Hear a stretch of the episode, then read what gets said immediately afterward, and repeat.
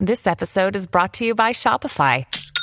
Forget the frustration of picking commerce platforms when you switch your business to Shopify, the global commerce platform that supercharges your selling wherever you sell. With Shopify, you'll harness the same intuitive features, trusted apps, and powerful analytics used by the world's leading brands. Sign up today for your $1 per month trial period at shopify.com slash tech, all lowercase. That's shopify.com slash tech.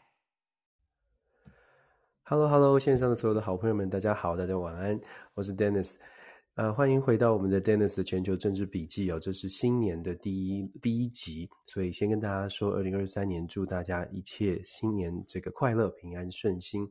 一样的，在新的一年呢，我们还是希望每个星期可以固定的跟大家来分享一下这个礼拜看到哪一些国际新闻的这个重要的消息，跟大家分享一下 Dennis 的一些观点。那当然，一样的，我一直都说。欢迎大家呢，听完 Dennis 的全球政治笔记之后，如果觉得诶有一些新闻蛮有意思的，你也想知道更进一步的消息，或者是你觉得诶 Dennis 讲的好像你觉得哪里还有不不足，或者甚至你觉得我说错了，我欢迎大家一样的去做一些研究，然后多多查查不同观点的消息哦。这是我们了解国际政治，或者是让帮助我们知道台湾到底在台呃国际上是什么样的角色或怎么样的定位，我觉得是蛮重要的。越多人知道，我我我真的一直一心都是在做这件事情，就是越多人知道真真正台呃国际上面的不同的视角而且国际的变化，我觉得对台湾来说的不是这这都是好事哦，因为国际上面的这个呃我自己观察的国际的变局蛮复杂，而且越来越越来越不稳定，关键是因为我们。一直在节目当中跟大家说的国际的局势、国际的体系跟过去，诶，有一个国家超强坐在那边拍个桌子，大家会立正，是很不一样的。当我们不再是存，不再是生存在一个所谓的一超多强的体系当中的时候，你会发现每一个国家都会积极的、积极营营的去抓住自己的国家利益，甚至是为了安全，让自己变得更强大。那在这样的情况之下，你就会，你想象那个画面，就是本来是诶，有一个大国罩着大家，大家就算想要乱。也乱不起来，但是现在呢，不是这样。这个大国呢，说话还是一样比较强硬，可是实际上能够做的行为、做的动作比较少，就导致其他的各国会有点蠢蠢欲动。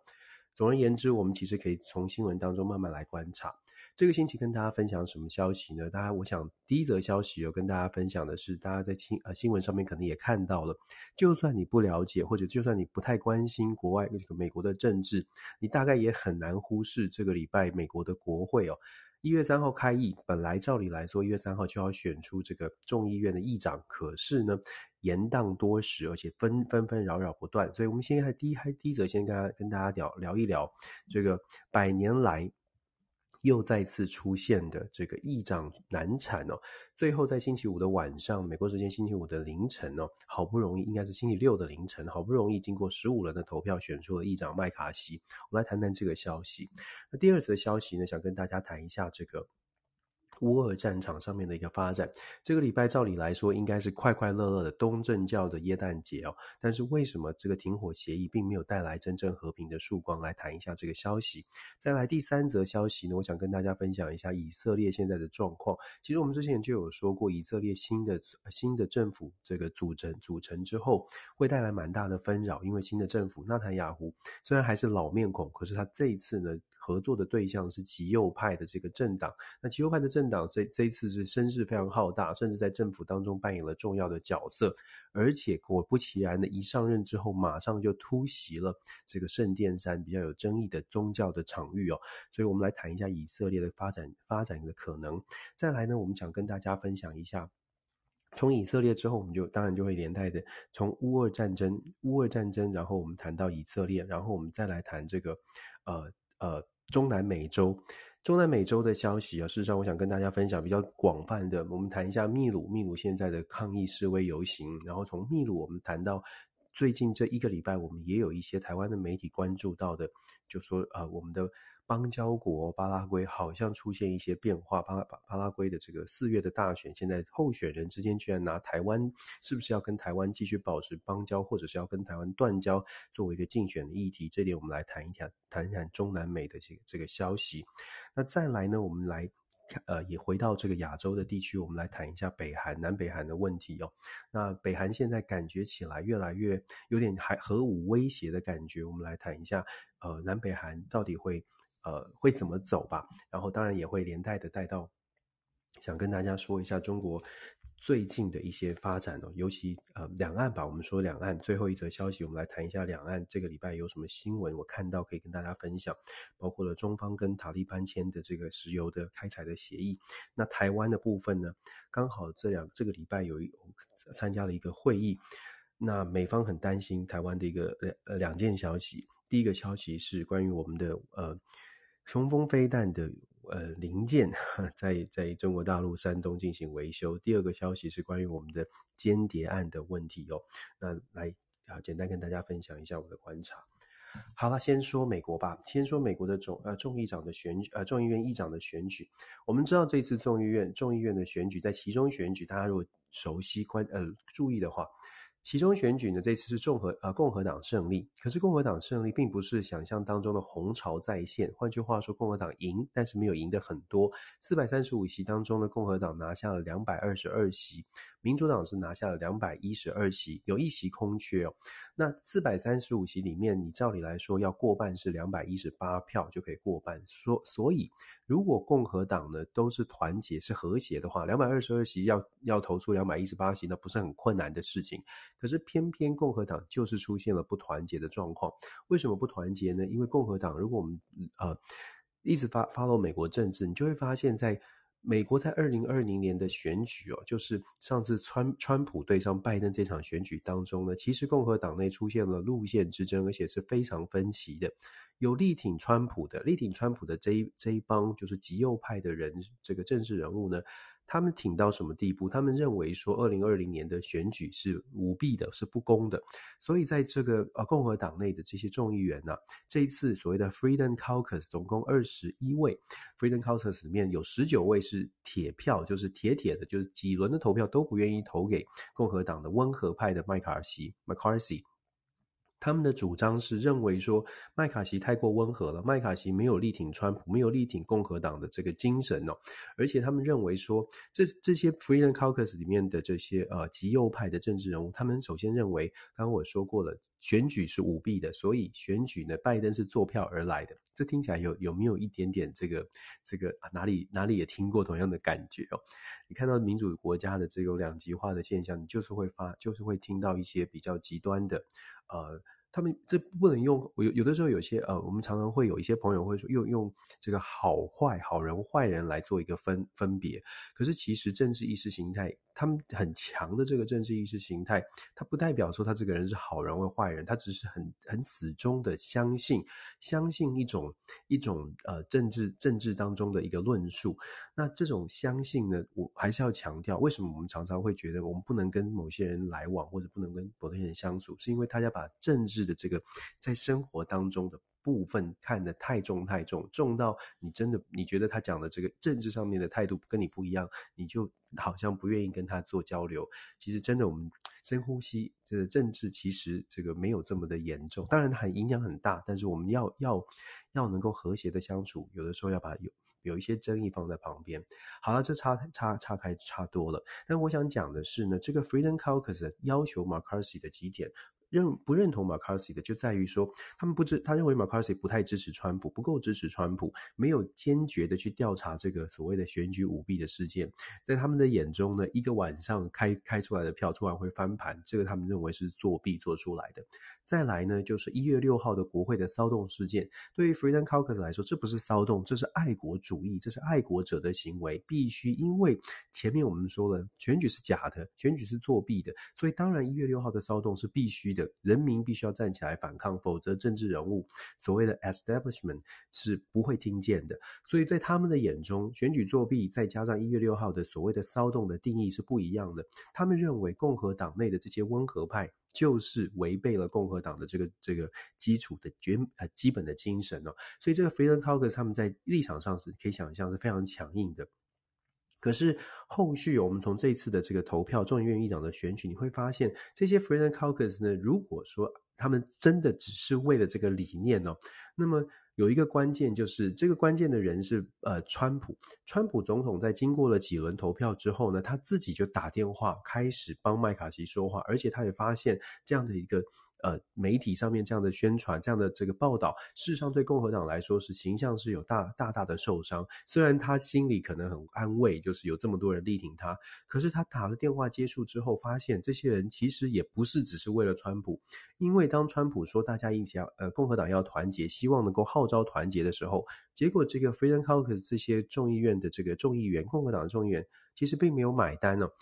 那接下来大家就会就会想说，如果说你们力挺的川普都愿意都出来说，哎，要团结要和谐，可是你们不买单，那么你们为的是什么？所以美国蛮多的媒体就在评论说，其实他们已经感觉到，如果他们继续这样子骚乱下去，最终他们可以得到的东西，呃，会越来越多。因为在过程当中，投票的过程当中，McCarthy 其实一步的一一步一步的在退让哦。在美国的国会议长呢，其实你要说他权力很大，其实蛮大的。那议长的权手中的权力，因为议长手中的影响力，呃，影响力是蛮大的，包括了这个各个委员会的任命，还有一些这个呃呃国会职员的这个任这个任命哦。国会有很多的办公室，其实议长可以做出一些决定。譬如说，最近这两年在国会就有成立一个，包括我自己有接触哦，所以我知道很清楚的是，议长可以在他的权限之下呢，推动所谓的平男女的平权，LGBTQ 的这个平权。所以议长在 Nancy Pelosi 时代就就在国会建立一个新的办公室，就是来推动 LGBTQ 的这个平权的平权的办公室。他这个办公室是希望说，可以未来在国会的像是实习生啦。或者是国会的一些职员，可以多找一些这种背景的这种弱势的族群。我们说这就是议长的权利哦。那当然，这个这个我委员会或者这个办公室设立，它对外传出来的这个政治的意向，就是诶，民主党主导的会很在乎这样的议题。简单来说，因为议长过去的权限很大，所以共和党的这个 Freedom Caucus 他们也觉得，诶，那我们可以，我们应该要从议长手上，麦卡锡要我们的支持，我们可以争取到更多的权益，所以就基本上不再是是不是要支持川普，或者是不再是为了他们自己的所谓的意识形态，而是从自己的利益，就是众议员自己本身可以在这个过程当中争取到多少的权利跟利益哦。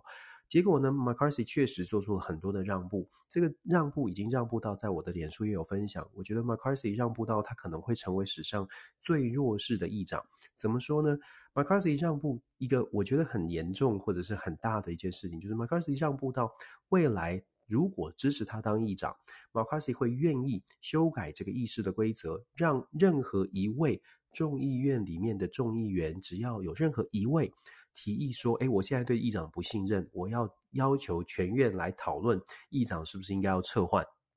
就是马卡西把自己吊在放在这个吊头断断头台上哦，我给着所有四百三十五位、四百三现在的四百三十四位每一个人，不管民主、共和两党，任何人一个人呢，只要对我不信任，你就可以提出不信任案的讨论。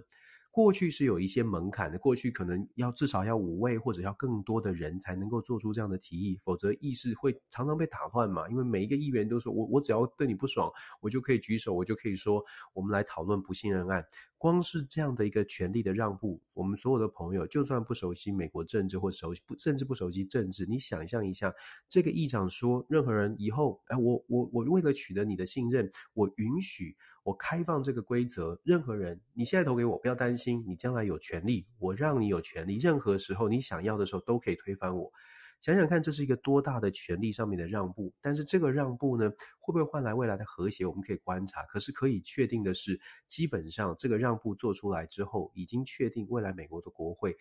随随时都有可能发生争争议。再来呢，McCarthy 还让步什么？McCarthy 让步的事情还挺多的。他让步呢，让步在。未来国会针对预算的修正案，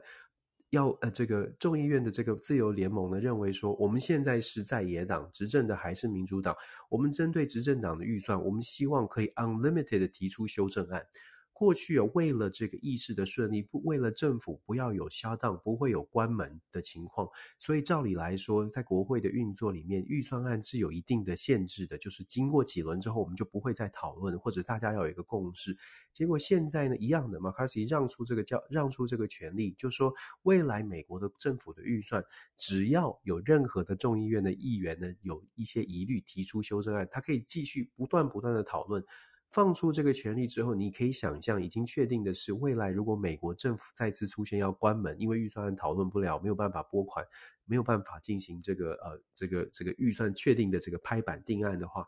美国政府关门，可能有些朋友比较熟悉，美国政府关门不还还蛮以以这个。以国家的成比较来说，还蛮常发生的。常常就是因为国会在预算案当中的卡关，导致美国政府可能关门一天、几个礼拜这样。过去都曾经发生过。那现在 McCarthy 把他自己的这个权益，就是让预算案赶快拍板定案的这个权限，又把它让出去，然后有无限制的修修改预算。导致未来的美国可以想象，接至少接下来的两年，美国的国会呢，在预算的争执上面也会非常多。我们刚刚提到的这个一个人就可以推翻议长，这个提这个权限，是政治上的任何的分歧都会造成这两年的国会很混乱。那现在预算案的部分也是哦，经济上的预算上面的分歧又有可能会造成这个美国国会的这个呃。延宕就基本上没有办法继续开会下去，然后 McCarthy 还让出什么呢？他还让出共和党在他的协调之下，Freedom Caucus 过去这两过去这几年一直认为说，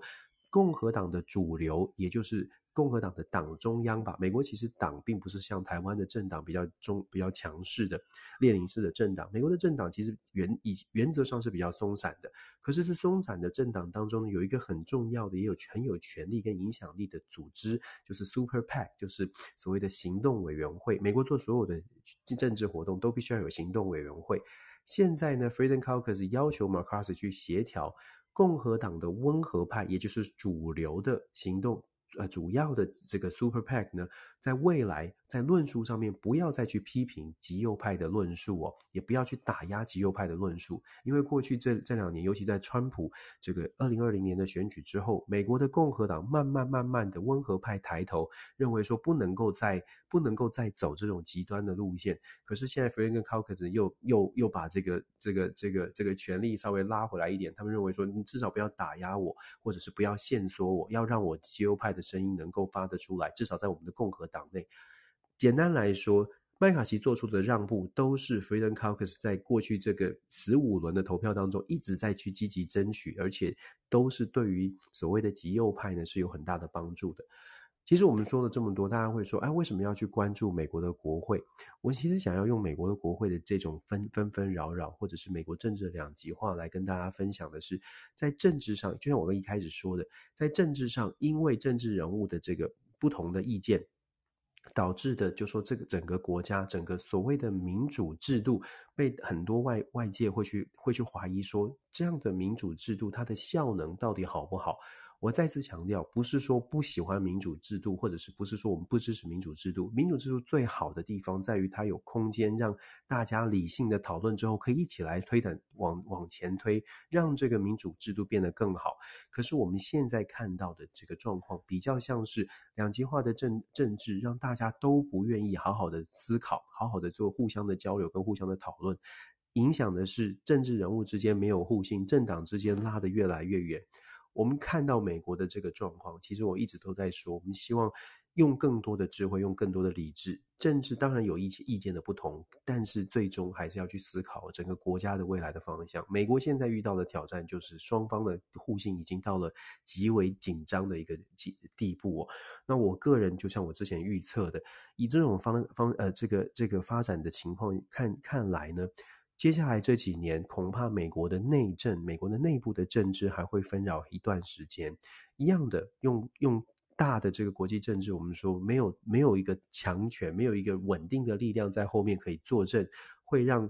其他所有的国家都开始为了自己的自保呢，要做更多的努力。其实美国国国内政治也是类似这样子哦，因为在目前看起来没有一个超强的这个超级有声望的，不管是总统也好，或者是这个国内的政政党也罢，事实上没有这种有稳定的力量出现。到目前为止，我们没有看到。大家会说啊，总统拜登总统很大，可是我们看拜登总统他自己本身的民调，当然现在有回升，可是拜登总统民调并不是太高。那再加上他的年纪，我们都知道他的年纪导致民主党内也有很多的问号，就是他到底能不能选，他到底会不会选？拜登总统自己呢也没有非常明确的表态，很多的媒体在揣测说他已经准备好了。问题是后来他又又有很多人呃又有他包括他自己都说他还在考虑哦。可是就是这样的一个态度，再加上美国民众从民调来民调来看，美国民众最新的民调只有百分之二十三认为拜登应该要继续选下一任的总统。虽然他们觉得拜登做的还 OK，可是只有百分之二十三觉得拜登的年纪还可以再做一任总统。所以这些因素加起来，我们光听就知道，哎，很多的变数。这个这个这个美国遇到的是好像群龙无首，大家都不知道谁才是真正的一个有权利的人。因为这样的一个状态出现，你就可以想象，所有的政治人物，只要有一点点权力的，或者觉得未来，诶，二零二四我也有，我也有戏的这些政治人物呢，他当然会尽可能的去做一些表现，尽可能的把自己的政治声量拉高。我们一样的，我们理智的来判断，就会发现美国的美国现在遇到的这些问题，那因为美国遇到问题。把它放在国际的舞台上，国际政治的角角度上，你你就可以理解我刚刚所说的，为什么国际上面会出现比较混乱的状态，因为大家都看见了，哦，原来美国也还没搞定他自己哦。那就算我们说美国还是有一定的实力、一定的权力，可是他也得团结之后，那个是那个力量来才能够转传达出来。短期之内我们没有办法看到美国团结稳定，那当然国际局势就会稍微的混乱。这是为什么我特别要拿这个美国国会好像讲的比较多。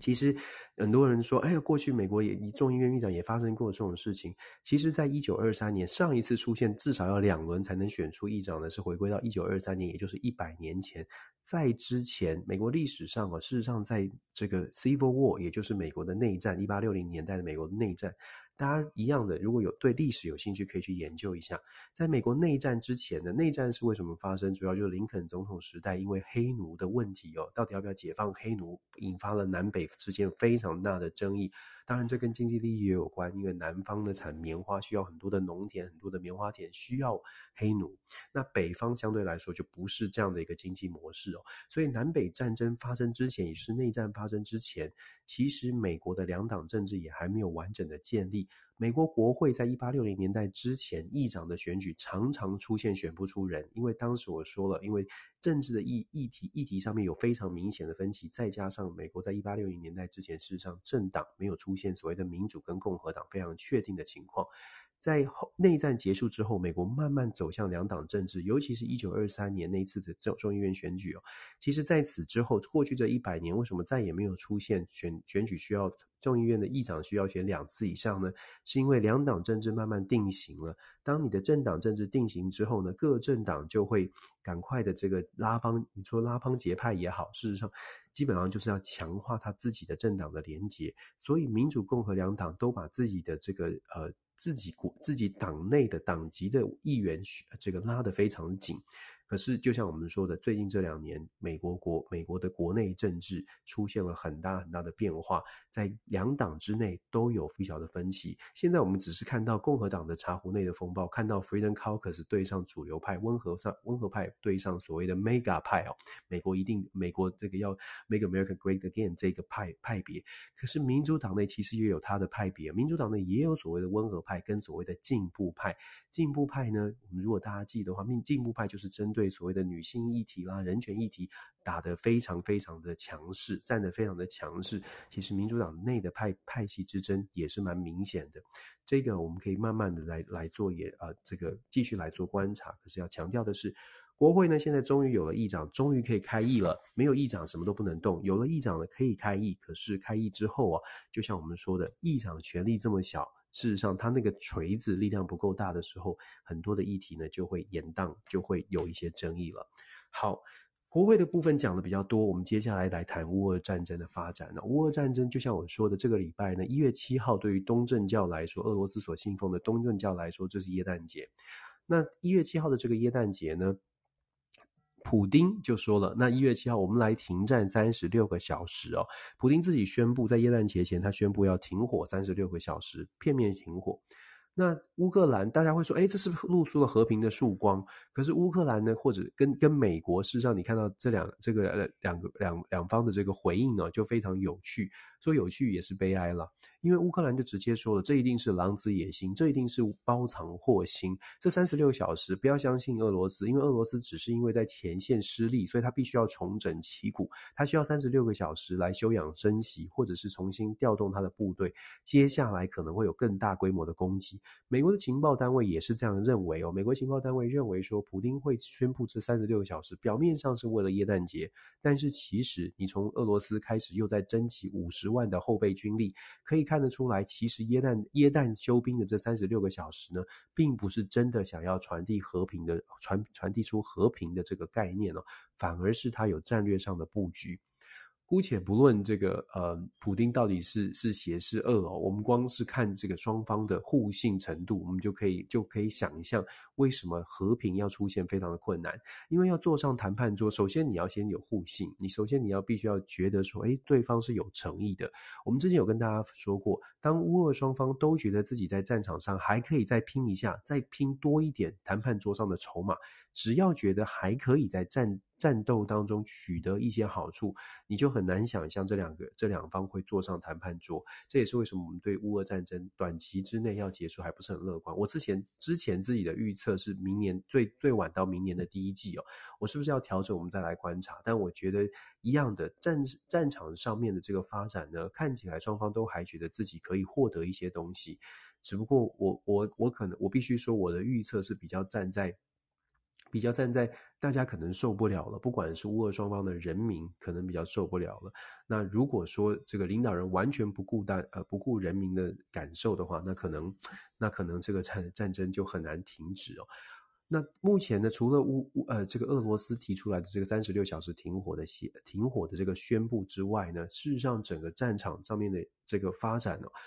战场上面并没有真的出现所扭转性的状况，不论我们在外国媒体，各位朋友在西我们在台湾看到的西方媒体在讲说，俄罗呃乌克兰如何如何的反攻，俄罗斯如何的撤退，或者是如何的兵败如山倒。这其实这些新闻呢，都有一点点的这个，我我不敢说是这个呃错误，但是至少有一点点带有一点点自己带带有一些立场或带有一些期待。因为如果说真的双方出现战局已经出现了完整完全的扭转的话，现在不会说在俄罗斯在乌克兰的前线还有一个还有僵持的现现象。简单说，这场战争还没有真正的谁谁有明显的这个呃呃优势出现了。那从战场之外的外交呢，也有很多延伸的话题，像是这个星期，像土耳其，土耳其呢就公开的说，诶，我跟普丁谈了话了，我希望可以双方，土耳其强调说，他们希望可以扮演一个调停者的角色。可是同时很有趣的是，土耳其在就在这个星期跟保加利亚签了长达十三年的天然气的供应。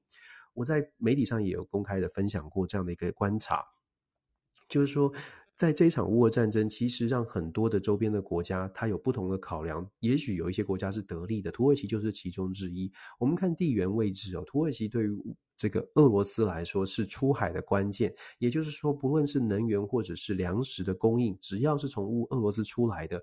都有可能需要经过土耳其。那土耳其扮演的角色，它当然它很它又很有趣，因为它又是北约组织的国家，可是它又是北约当中唯一一个不是完全跟北约站在一起说要谴责俄罗斯的，所以它保持的是北约的身份，可是同时又可以跟俄罗斯通上话。所以土耳其在这一段从去年二月二十四号开战之后，它一直一直扮演的是北约当中唯一可以可以做桥梁的，它也期待是这样。可是我们一开始觉得只是在外交政治上面做桥梁，后来发现原来土耳其在经济上、在能源的供应上，不，这个桥梁还可以赚蛮多的钱。我刚刚说的，这个礼拜土耳其跟保加利亚签了十三年，长达十三年的天然气的供应的计划。那土耳其自己本身是不是产天然气？有多少天然气呢？我跟各位分享，土耳其百分之四十五到百分之五十，有的时候百分之高达百分之五十的天然气跟能源，事实上是来自俄罗斯的。这就比较有趣，为什么呢？因为土耳其签了要卖保加利亚，或者是土耳其接下来还在接洽的，希望可以呢，在欧洲的国家寻求俄罗斯以外的替代能源来源的时候，土耳其就说：“哎，我们可以来提供哦。”可是土耳其的能源又是来自于俄罗斯，这个我们就很难去判断说，那土耳其赚的钱到底有没有跟俄罗斯分享？又或者是土耳其有大量的能源从俄罗斯引进，就算不是刻意要跟俄罗斯分享，但是俄罗斯至少它对外输出能源的这个管道就没有被完全的停止啊，就没有办没没没有被完全的所谓的经济制裁给给制约住。虽然北约组织一直在抢这个组，有欧盟的都有说，哎，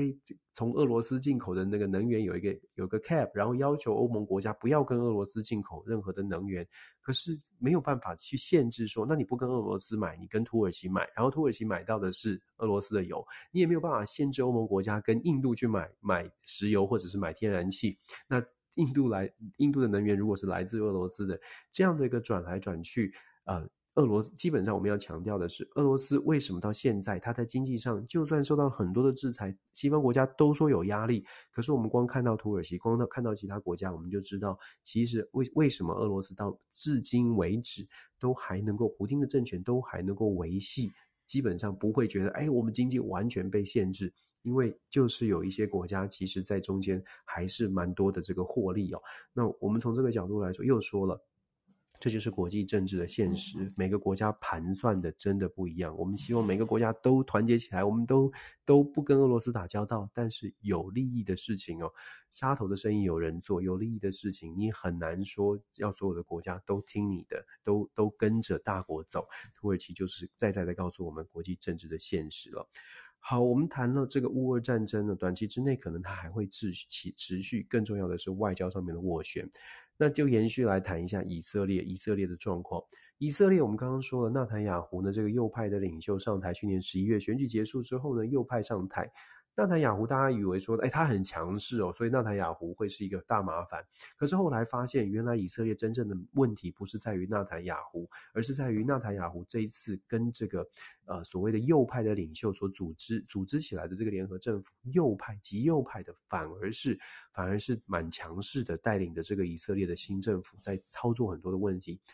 纳坦雅胡上任之后，我们说十一月上任之后，他的极右派的所谓的犹太政党。正统犹太教的政党呢，这些政党的人物在纳坦雅胡现在的内阁当中扮演了很多很多的这个重要的角色。重点是呢，纳坦雅胡的这个极右派的这个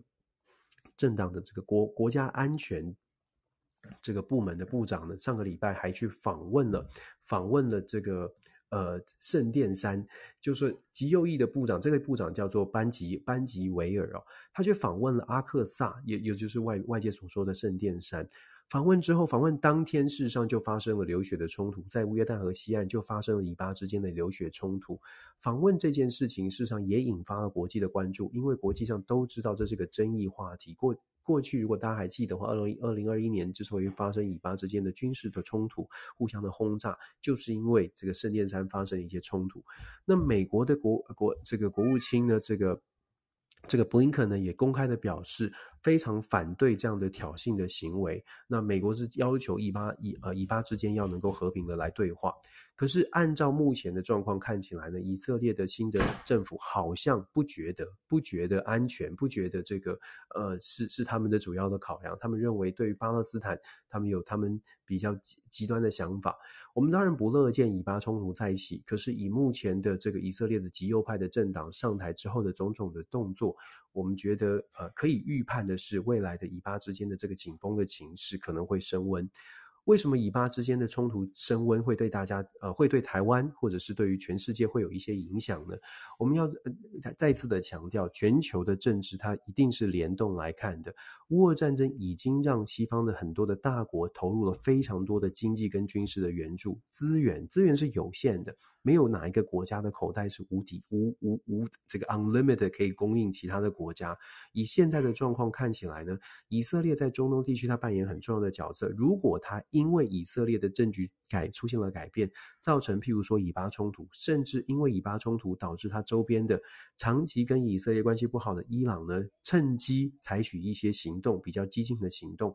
这些行动、这些冲突，如果没有乌俄战争，也许我们会说，哎，大国还可以 hold 得住，不管是北约，不管是美国，大概还可以去透过协调，或者是用强势的军事的实力去做威吓。可是因为乌俄战争，把大家把很多国家的资源拖在这里，所以以色列一旦出现了一些些冲突，出现了这个呃以巴之间出现了像过去的这个冲突的话，事实上没有现在没有什么国家真的还有这个能力去多出这一份余裕来去做调停。那更不用说，如果伊朗也在在在这样的一个混乱当中呢，采取一些行动，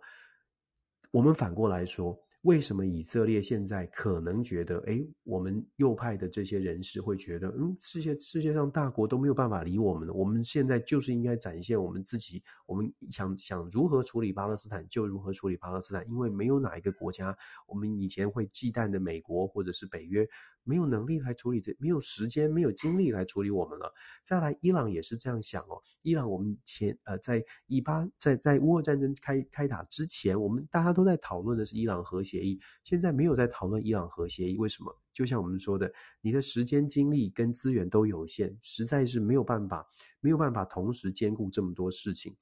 这也再再的到提醒我们，为什么在现在这个局势当中，台湾可能要特别特别的注意这个国际局势的发展，因为在国际国际当中，我们可以想象，如果二零二三年出现以色以巴之间的冲突，伊朗也跳进来发生一些骚乱骚乱，我们。台湾最强调的，就是说我们的台美关系也好，或者是我们跟其他的自由国家之间的关系，我们期待的这些资资源跟资源，在全球的布局当中，大国的全球布局里面，我们要如何去争取到更多，或者争取到台湾所需要的？这为这是为什么我们一直在强调，大家要理性，要去思考，要去思考。只有靠真的要靠自己呢，可能可能会比较可靠一些，因为靠外力，靠外力你就更需要了解外力，它外力的外力会影响到这些外力，外国的力量会会对这些外国的力量造成什么影响？看全球局势，看全球政治，它呃，你要说有趣，或者是你要说它关键就在这里哦，因为并在全球化的时代，在全全球政治都联动的时代。只看单一个区域或只看单一个国家之间的交往，你真的很难，你真的很难理解说哦，为什么下一步这个国家有什么样的动作？谈以色列就是在告诉大家，以色列跟美国之间的关系很接近。那以色列现在右派的政府，拜登政府恐怕没有办法像过去一样可以 hold 得住。我们在之前 Bennett 政府上台的时候，有跟大家分享过，有说过 Bennett 政府对于拜登来说是一件好事，因为 Bennett 这个新的政权呢，看起来在外交上面可能会跟美国走得更近一些，至少会稍微听话一些。可是被这个纳坦雅胡的政权对美国来说会是蛮头痛的。我们继续观察。讲完了俄乌，讲完了美国政治，讲完以色列，我们来到中南美洲。中南美洲的秘鲁呢，之前跟大家分享过，秘鲁的总统哦，卡斯蒂约，他因为上台之后，他是素人政素人总统，可是他上台小学老师素人总统强调的是，诶，我们我们上任之后，平民这平民总统上台之后，一定会关注穷人的这些福福祉，我们要想办法把国家的秘鲁的丰富的矿产都来做一些分享，我们要把资源还资源于民。听起来很不错，就是左派的进步派的思想得到了很多很多来自于农村、来自于贫穷的低下阶层的支持。可是他上台之后呢，很不幸的上台之后，并没有像他的承诺一样。反而是呃呃出现了很多翻贪污腐败的状况，当然现在还在调查当中。可是因为就在不久之前，就在啊、呃、去年底的时候呢，他在因为接受调查，然后这卡斯蒂约就是你可以说他愤而或者是生气，或者是卡斯蒂约觉得自己可能没有办法这个摆脱掉这个调查或者是司法的制裁，所以他宣布要解散国会。可是，一宣布要解散国会，马上国会议员就反弹，然后就把他给呃踢下台哦。换上了这个这个博斯拉鲁特这个新的女性的女性的总统来来执政。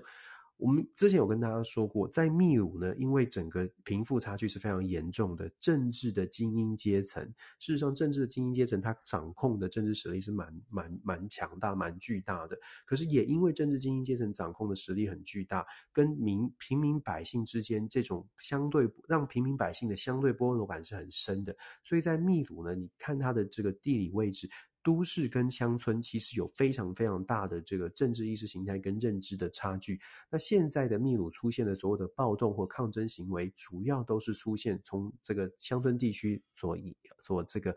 啊推动哦。那而且是蛮激烈的。最新的消息就在这两天，暴动的发生了是呃，因为当然军呃这个军警也有介入，造成了最新的一个消息是造成有两二十二人二十二人死亡，六百多人受伤，在这个暴动当中。这个骚动事件当中哦，那以这个目前的发展向呃状况发展下去呢，现在的秘鲁总统，你可以说他是继任继位的继位的总统女性的博斯拉鲁特，他已经自己说了，不排除不排除要要要来解散国会。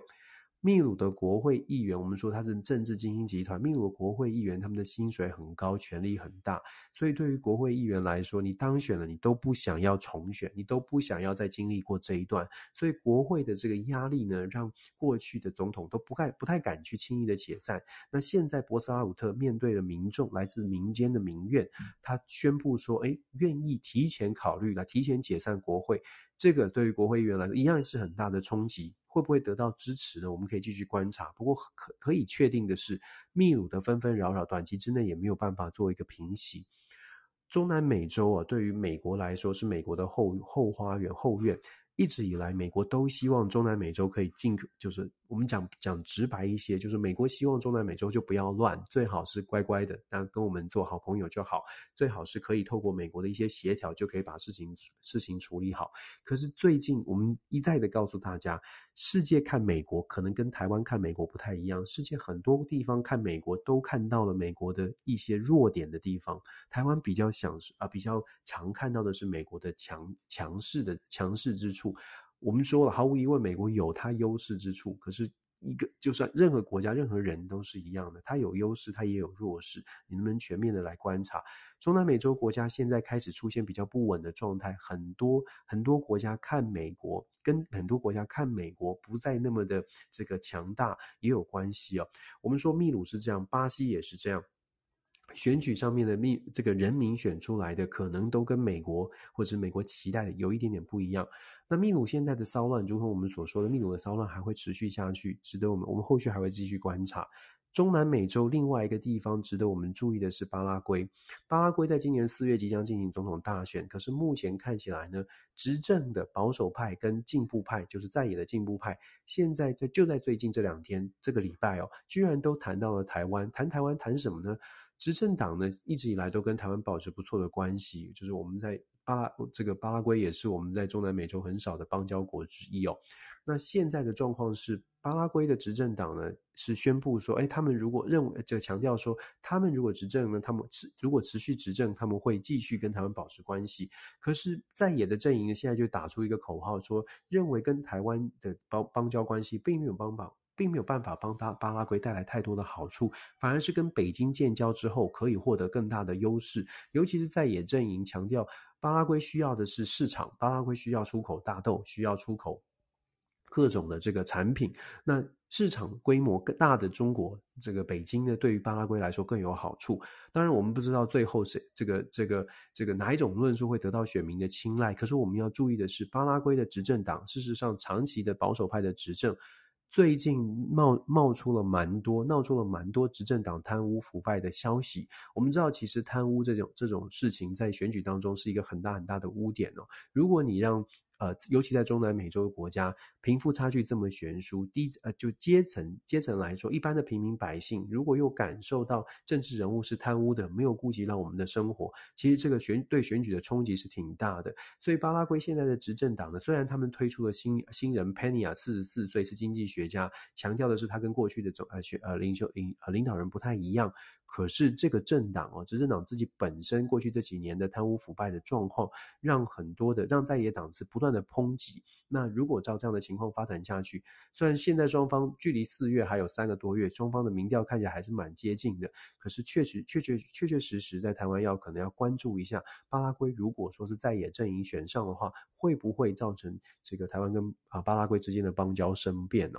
那有些朋友可能会说，哎，那美国会不会扮演什么角色呢？会不会像过去？上一次洪都拉斯选举的时候一样，虽然在野的这个候选人强调说，哎，上任之后会跟中国国建交，可是在美国的介入斡旋之后呢，上任之后就改口了。那当然我们会，我们可能会看到这样的状况，美国也会同样的在，因为在美国这个有台法案啊等等的这个威呃要求要求之下，我们可能会看到同样的类类似的状况出现。但是即便呢，我们在在这个巴拉圭跟巴拉圭的之间的关系能够守护得住，我们可能也要去呃，在台湾的部分，可能也要多多去思考台湾的对外关系。除了除了呃靠着美国的力量之外，我们我们建立的这个邦谊，我们给了很多的好处，我们这个这个没有什么负面的意思，必须强调，所有的邦交关系都是互利互惠的。怎么样能够真正的把这样的友谊、把这样的建交变得很实、很务实的说，我们这个建交是有意义，而不是只是为了要增加这个邦交的数目。这是我这几年一直在呃一直在分享的一个观点，就是邦交当然很重要，可是，在台湾的国家利益来说，邦从取得邦交之后，我们进一步的跟邦交国之间的关系到底是什么？什么那未来我们在巴拉圭的这个事情上面，可以看可以想象的，随着巴拉圭总统大选的逼近，这个话题会继续会持续下去。那我们要避免的，坦白说，我们要避免的是有一些政治人物为了。为了要取得自己的利益，或者是为了帮他的国家争取更多的利益，从台湾，不论是从台湾或从北京得到更多的好处，所以把这个话题拿出来，我们还是一样的。我我我常常会说很很现实的说，当然知道国际政治的无奈，可是同时我们有没有去思考，那我们这个邦交国维系的方式是不是真的只能靠只能靠着这个？呃，大国介入，然后要要求我们给给予什么样的与经济的援助才能守得住？有没有其他的方式？有没有其他用？有没有其他我们我们可以有我们 呃台湾真的可以可以可以找到的更好的方式来做交交流？一样的国际政治啊，很现实，但是真的越现实，作为一个小的，相对来说小的，不能说很小，至少至少是中型国家，我们可以看周边的中型国家，不管日本、韩国、菲律宾，你看他们的外交政策，我觉得台湾的对外关系更真的可以去思考一下，真的是从自己国家的呃这个利益来思考哦，可能可能会有比较好的结果。好了，我们说完中呃中南美洲这个礼拜发生的事情哦，我们再来看一下，就回到这个两岸的两岸的议题，两岸什么议哦？刚刚说了这个南北韩的问题，我们很快的来说一下，南北韩呢在新年伊始。对，用这个文言文。新年刚开始的时候，南北韩其实就有很多的争议哦，因为南韩总统先跳先跳出来讲了，他说我们南韩呢已经跟美国开始在谈所谓的核子武器的共同合作计划。那美国拜登马上就说没有没有没有没有谈核子武器的合作，只是在只是说北韩如果有核威胁的话，如何来做应应哦。那当然，这个南韩韩国政府马上就跳，马上就解释说，哦，这是文文字上面的这个这个呃翻译的问题啊，或者是沟通的问题。那美国白宫也赶快说，啊，北那个美美韩之间的关系没有问题，是这确实是在谈针对核子武器攻击的时候应该做出什么样的回应哦。我们看到南北韩之间哦，呃，二零二二年我们说过了，北韩发射了超过破纪录的这个洲际飞弹的试射，那当然这是一个很大的军事威胁。我们也看到了南韩总统尹锡悦在上任之后走的非常强势的路线，至少针对北韩是强势的路线。南韩总统尹锡悦上任的时候，其实他的这个蜜月期很短，而且他的民调其实一开始的时候滑落的非常快速。大家记得的话，我们也说过，他们滑落曾经一度滑落到百分之二十几哦。现在呢，在呃这个尹锡悦的努力之下，开始走回他的保守派路线，开始拥抱基本盘之后，他的民调反而是上升了，来到百分之四十左右。有些民调做出来还更多，百分之四十一哦，四十一点多。那这在这告诉我们什么呢？这告诉我们以以目前的状况看起来呢，尹锡悦可能会走更强势的路线，因为支持度确实是很明显的。不论在北韩的问题，还是在国内的其他议题，回归到他自己的保守派的右派的路线，比他走中间路线，比走温和路线，可得到的支持还更多。这个对于我，这个也是我们可以去思考的问题了。就是说，在民主国家。你想要做全民总统，结果呢，反而不是很不是很讨喜，反而你反过来就是你针对你自己的选民去做一些论述，针对你自己现有的支持者，巩固你的基本盘，诶，你的整体民调还数字还更高一些。不只是在南韩看到，我们看到拜登总统也是如此哦。拜登总统当他在开始推这个所谓一开始上任的时候，强调诶，这个要做全民，大家一起来努力。可是后来你发现，其中选举的时候，他又回归到所谓民主党的基本盘，强调堕胎问题，强调这个呃权利问题、投票权、人权、种族平等。结果让拜登总统其实，在民主党的这个在其中选举，真的是呃真的是创下了一个历史上面可以可以说是最好的成绩。你再再显示的是，我们现在的民主制度，其实两极化的现象之下呢，慢慢走向大家真的就是呃，你想要做一个理想的。跨党派的政治领袖，可能还不如快速的拥抱你自己的基本盘来得好。这当然对我们来说，对于我们一般理智的朋友来说，你会有很多的问号，你会觉得这样对吗？这样好吗？可是政治的现实，我们如果要打破这样的一个情况的话，可能需要有更多的比较政治无感或对政治冷感的中性的选民、温和的选民，呃，温温和的民众，需要让大家更多多来关注政治，否则你，呃，真的很无奈哦。以这种选举，呃，以现在民主制度、民主的选举制度，大部分是政党立场的人。呃，对政治比较有兴趣，然后出来投票，他就会发生这种好像政治人物不得已只能选择走这种极端路线，而不是拥抱中中间路线。虽然中间是大大众，可是大众呢，这个我们的大众基本上投票的比例相对来说是比较低。这是我们希望诶，透过政治笔记跟大家说。我们知道，我们平常生活很忙，我们可能不太关注政治。可是偏偏你不关注政治，政治就来管你。所以我们需要多一点的中性选民哦，少一点这个，少一点被极端拉开。需要大家都都多多来关注一下。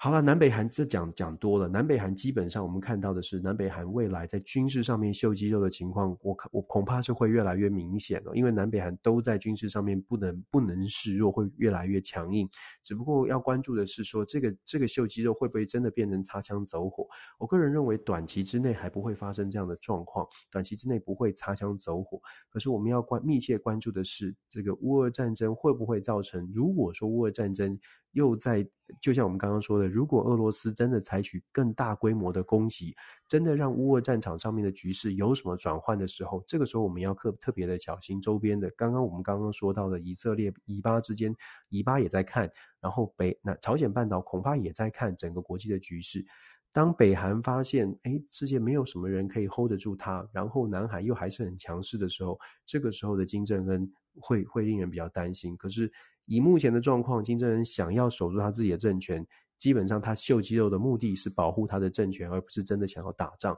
所以会这个僵局呢会 hold 在这边一阵子。如果没有外力的大改变，这个僵局会持续。我自己的判断是会持续，大家可以一起来观察。好了，最后来谈一谈我们的两岸的状况。这个礼拜有两则消息，这个我在。华府的智库朋友特别写信来问，所以我特别拿出来跟大家分享两个消息。第一个消息是关于我们的雄风飞弹，中科院呢有一个厂商，有厂商把我们雄风飞弹的那个校准仪，就是那个定位的这个仪器哦，送出去维修，结果送到中国大陆的这个山东山东省的维修中心去做维修，然后再送回来。当然了，这个仪器本身哦，事实上从媒体的报道啊，或者是我们再去询问，事实上这个仪器本身确实对于国安的疑虑程度是比较低的。但是呢，为什么美方会关注、会紧张？因为美方想了解的是，是不是现在在台湾很多的，因为台湾毕竟我们的市场规模比较小，对于不管是外资或外商，或者是本土商，也就是军方所谓的军事设备的协力厂商，呃，不管是小的零件啊，这些零件商。它在市场规模的考虑下，是它是不是，尤其是外商哦，它是不是在台湾其实并没有所谓的维修中心？那如果没有维修中心，通常不是在中国大陆，就是在东南亚国家。东南亚国家当然疑虑会小一点点，但是如果是在中国大陆的话，这些器材设备如果需要维修，它送的地方是在中国大陆，那这个这个就是比较让人家比较担心的。至少美方会觉得，呃，如果说台湾真的是因为市场规模的关系导致。导致没有维修中心，未来应该要怎么来应应，怎么来解决？那这是第一个第一个疑虑哦。第二个问题是来自于去是问说，台湾怎么会有这么多的间谍？我们在这个礼拜有一个新的消息，好像是前前立委吧，罗志明跟这个呃，如果大家看新闻的话，跟他这个退役的退役的军方的高阶的。官员呢，高阶的这个人士有一些互动，然后有泄密的这个情况。其实这不是第一次发生。如果大家还记得的话，之前好像在在金门好像也发生了类似这样的情况哦，好像一个上校，然后还有呃还有不断的陆陆续续发生这种状况。我个人的态度，包括我们在在脸书上也有分享。对于间谍，必须必须是严惩的，必须是要是要有一些规范的。台湾当然现在没有这个陆海空军三军刑法，不是废除，是暂时就是由民法来取代。这个部分呢，呃，我一直都认为说，其实对于军人，对于军人当然要求必须要。尤其是泄密的这种事情，它的要求必标准必须要是很高的。可是我也必须强调，对于军人的福利待遇跟尊重，在台湾也必须要快速快速的提升。否则，我们一方面在强调说台湾要强势，要要要恢复要恢复疫期，要延长疫期。可是同时，我们又遇到的是，哎，其实整个整个社会对于我们的军军队军人呢，事实上并没有相对应的尊重跟足够的福利哦。我们有的时候会会去思考，尤其在如果有在美来过美国或者在其他的国家，来过美国的朋友都会知道，在美国退伍军人军人日，美国对于军人的福利，不管是呃当服过服过服役之后。退伍之后，你可以免费去上大学，或者得到了各种各种的福利。当然，美国军人的福利还有加强之处。可是，确实整个社会对于呃军人的这个尊重程度是非常非常高的。可是，在台湾，我们好像没有看到这样的状况。那这也是为什么我会特别强调说，我们看到了包括的间谍案，包括了这个维修等等的。台湾如果真的要好好的思考这个所谓的强化国防，或者是让让大家有一个这个呃防守护自己国家的概念，有很多小的细节，目前看起来那个螺丝都是比较松的。那我当然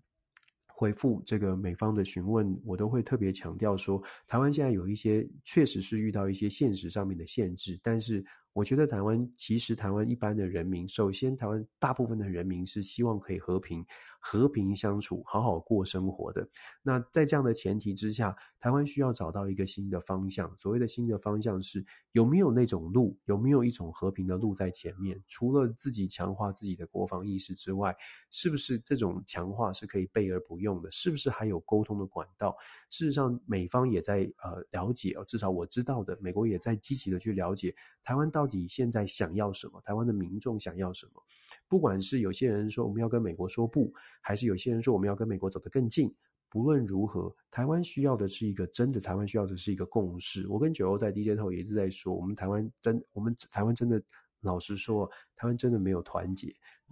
我我我一直在呼吁团结，呼会呼吁团结，就是因为台湾真的没有团结，没有真的好好的可以放下很多不同的意见，好好想一下这个地方，我们这个国家到底想要往哪个方向走？是想要战，是想要和，是想要什么？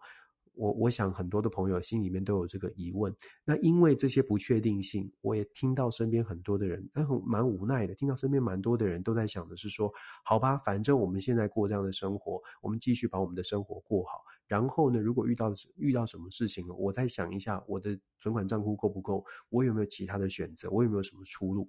如果大家想的都是出路，或者大家想的就是我现在先把先把自己自己这个存款存多一点，或者我自己先把自己过好，然后我想如果有能力，我就想想看有没有出路。其实某种程度上面，它反映的就是大家对于整个国家的未来是充满了问号，充满了不确定的。不是，我一直都在强调，台湾要团结不是蓝绿的问题，是。我们到底想要什么样的生活？然后我们对于身边的这个身边所处的这个社会，有没有有没有那种共识？就是说，哎，这些人都是我们，都是我们同一同一家的人，我们希望跟这些人一起好好的相处，继续往前走。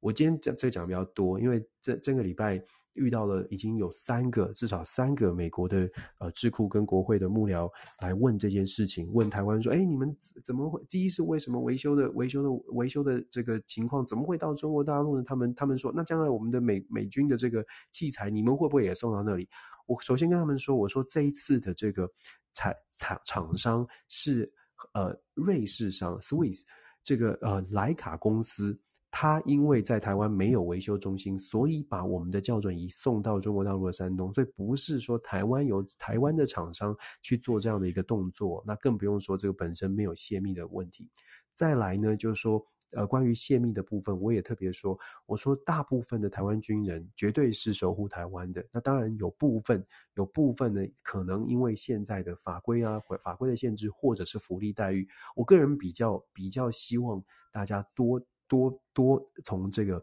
军善待军人、尊重军人的角度来来出发，我们当然可以一直一直批判，可是批判你还是得 批判完之后，你还是得进步哦。这个是这个是我觉得大家可以去思考的部分。好了，总而言之呢，二零二三年哦，我会觉得我们一般来说理想的世界，我们期待的是经济很热。国防安全这种问题很冷。可是我们在二零二三年可能会看到的是，经济相对来说是比较冷的。基本上，二零二三年全球对于经济的预预测都不会是非常非常的乐观。那经济上面比较冷，然后在国防安全、战争相对、战争与和平相对的议题来说，不仅仅是台海之间哦。事实上，我们刚刚讲的朝鲜半岛。以色以巴之间的冲突，中南美洲的骚乱，我还没说，包括了亚塞拜然、亚美尼亚之间的这个冲突也在升温哦。我刚刚没有特别特别讲很多，不过我我本来一开始想说的就是说，中国跟阿富汗之间的关系现在也在拉近，因为阿富汗这个礼拜也签了新的这个长达二十五年的石油开采计划跟塔利班哦。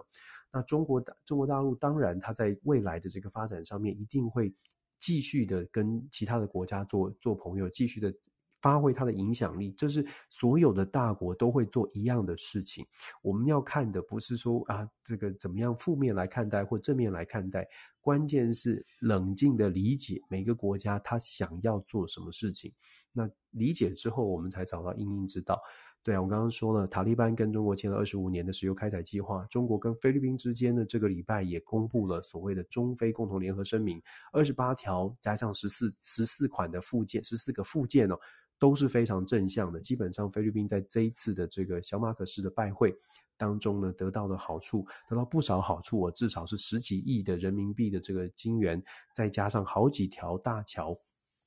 呃，这个基础建设都得到了来自于北京的澳元。那从这样的角度来看，菲律宾在中美之间好像他们很聪明的在在操作一些这个策略，让菲律宾自己呢又可以得到中国的好处，又可以得到美国在国防安全上面的支持，因为美菲之间有军事安全协议。怎么样找到自己安全的方式？怎么样找到自己舒服的这个角落？我们在人生当中也是这样。我们每个人在自己的职场上或者自己生活上面，其实你都会有一些挑战。那我们每一个人遇到挑战的时候，我们也都很聪明的。人生的经验告诉我们，我们会去找一个舒服的应对方式。不管你是讨厌这个人，或者是喜欢这个人，其实你都有相对的应对方式。这是我们的智慧，让我们做出来反应。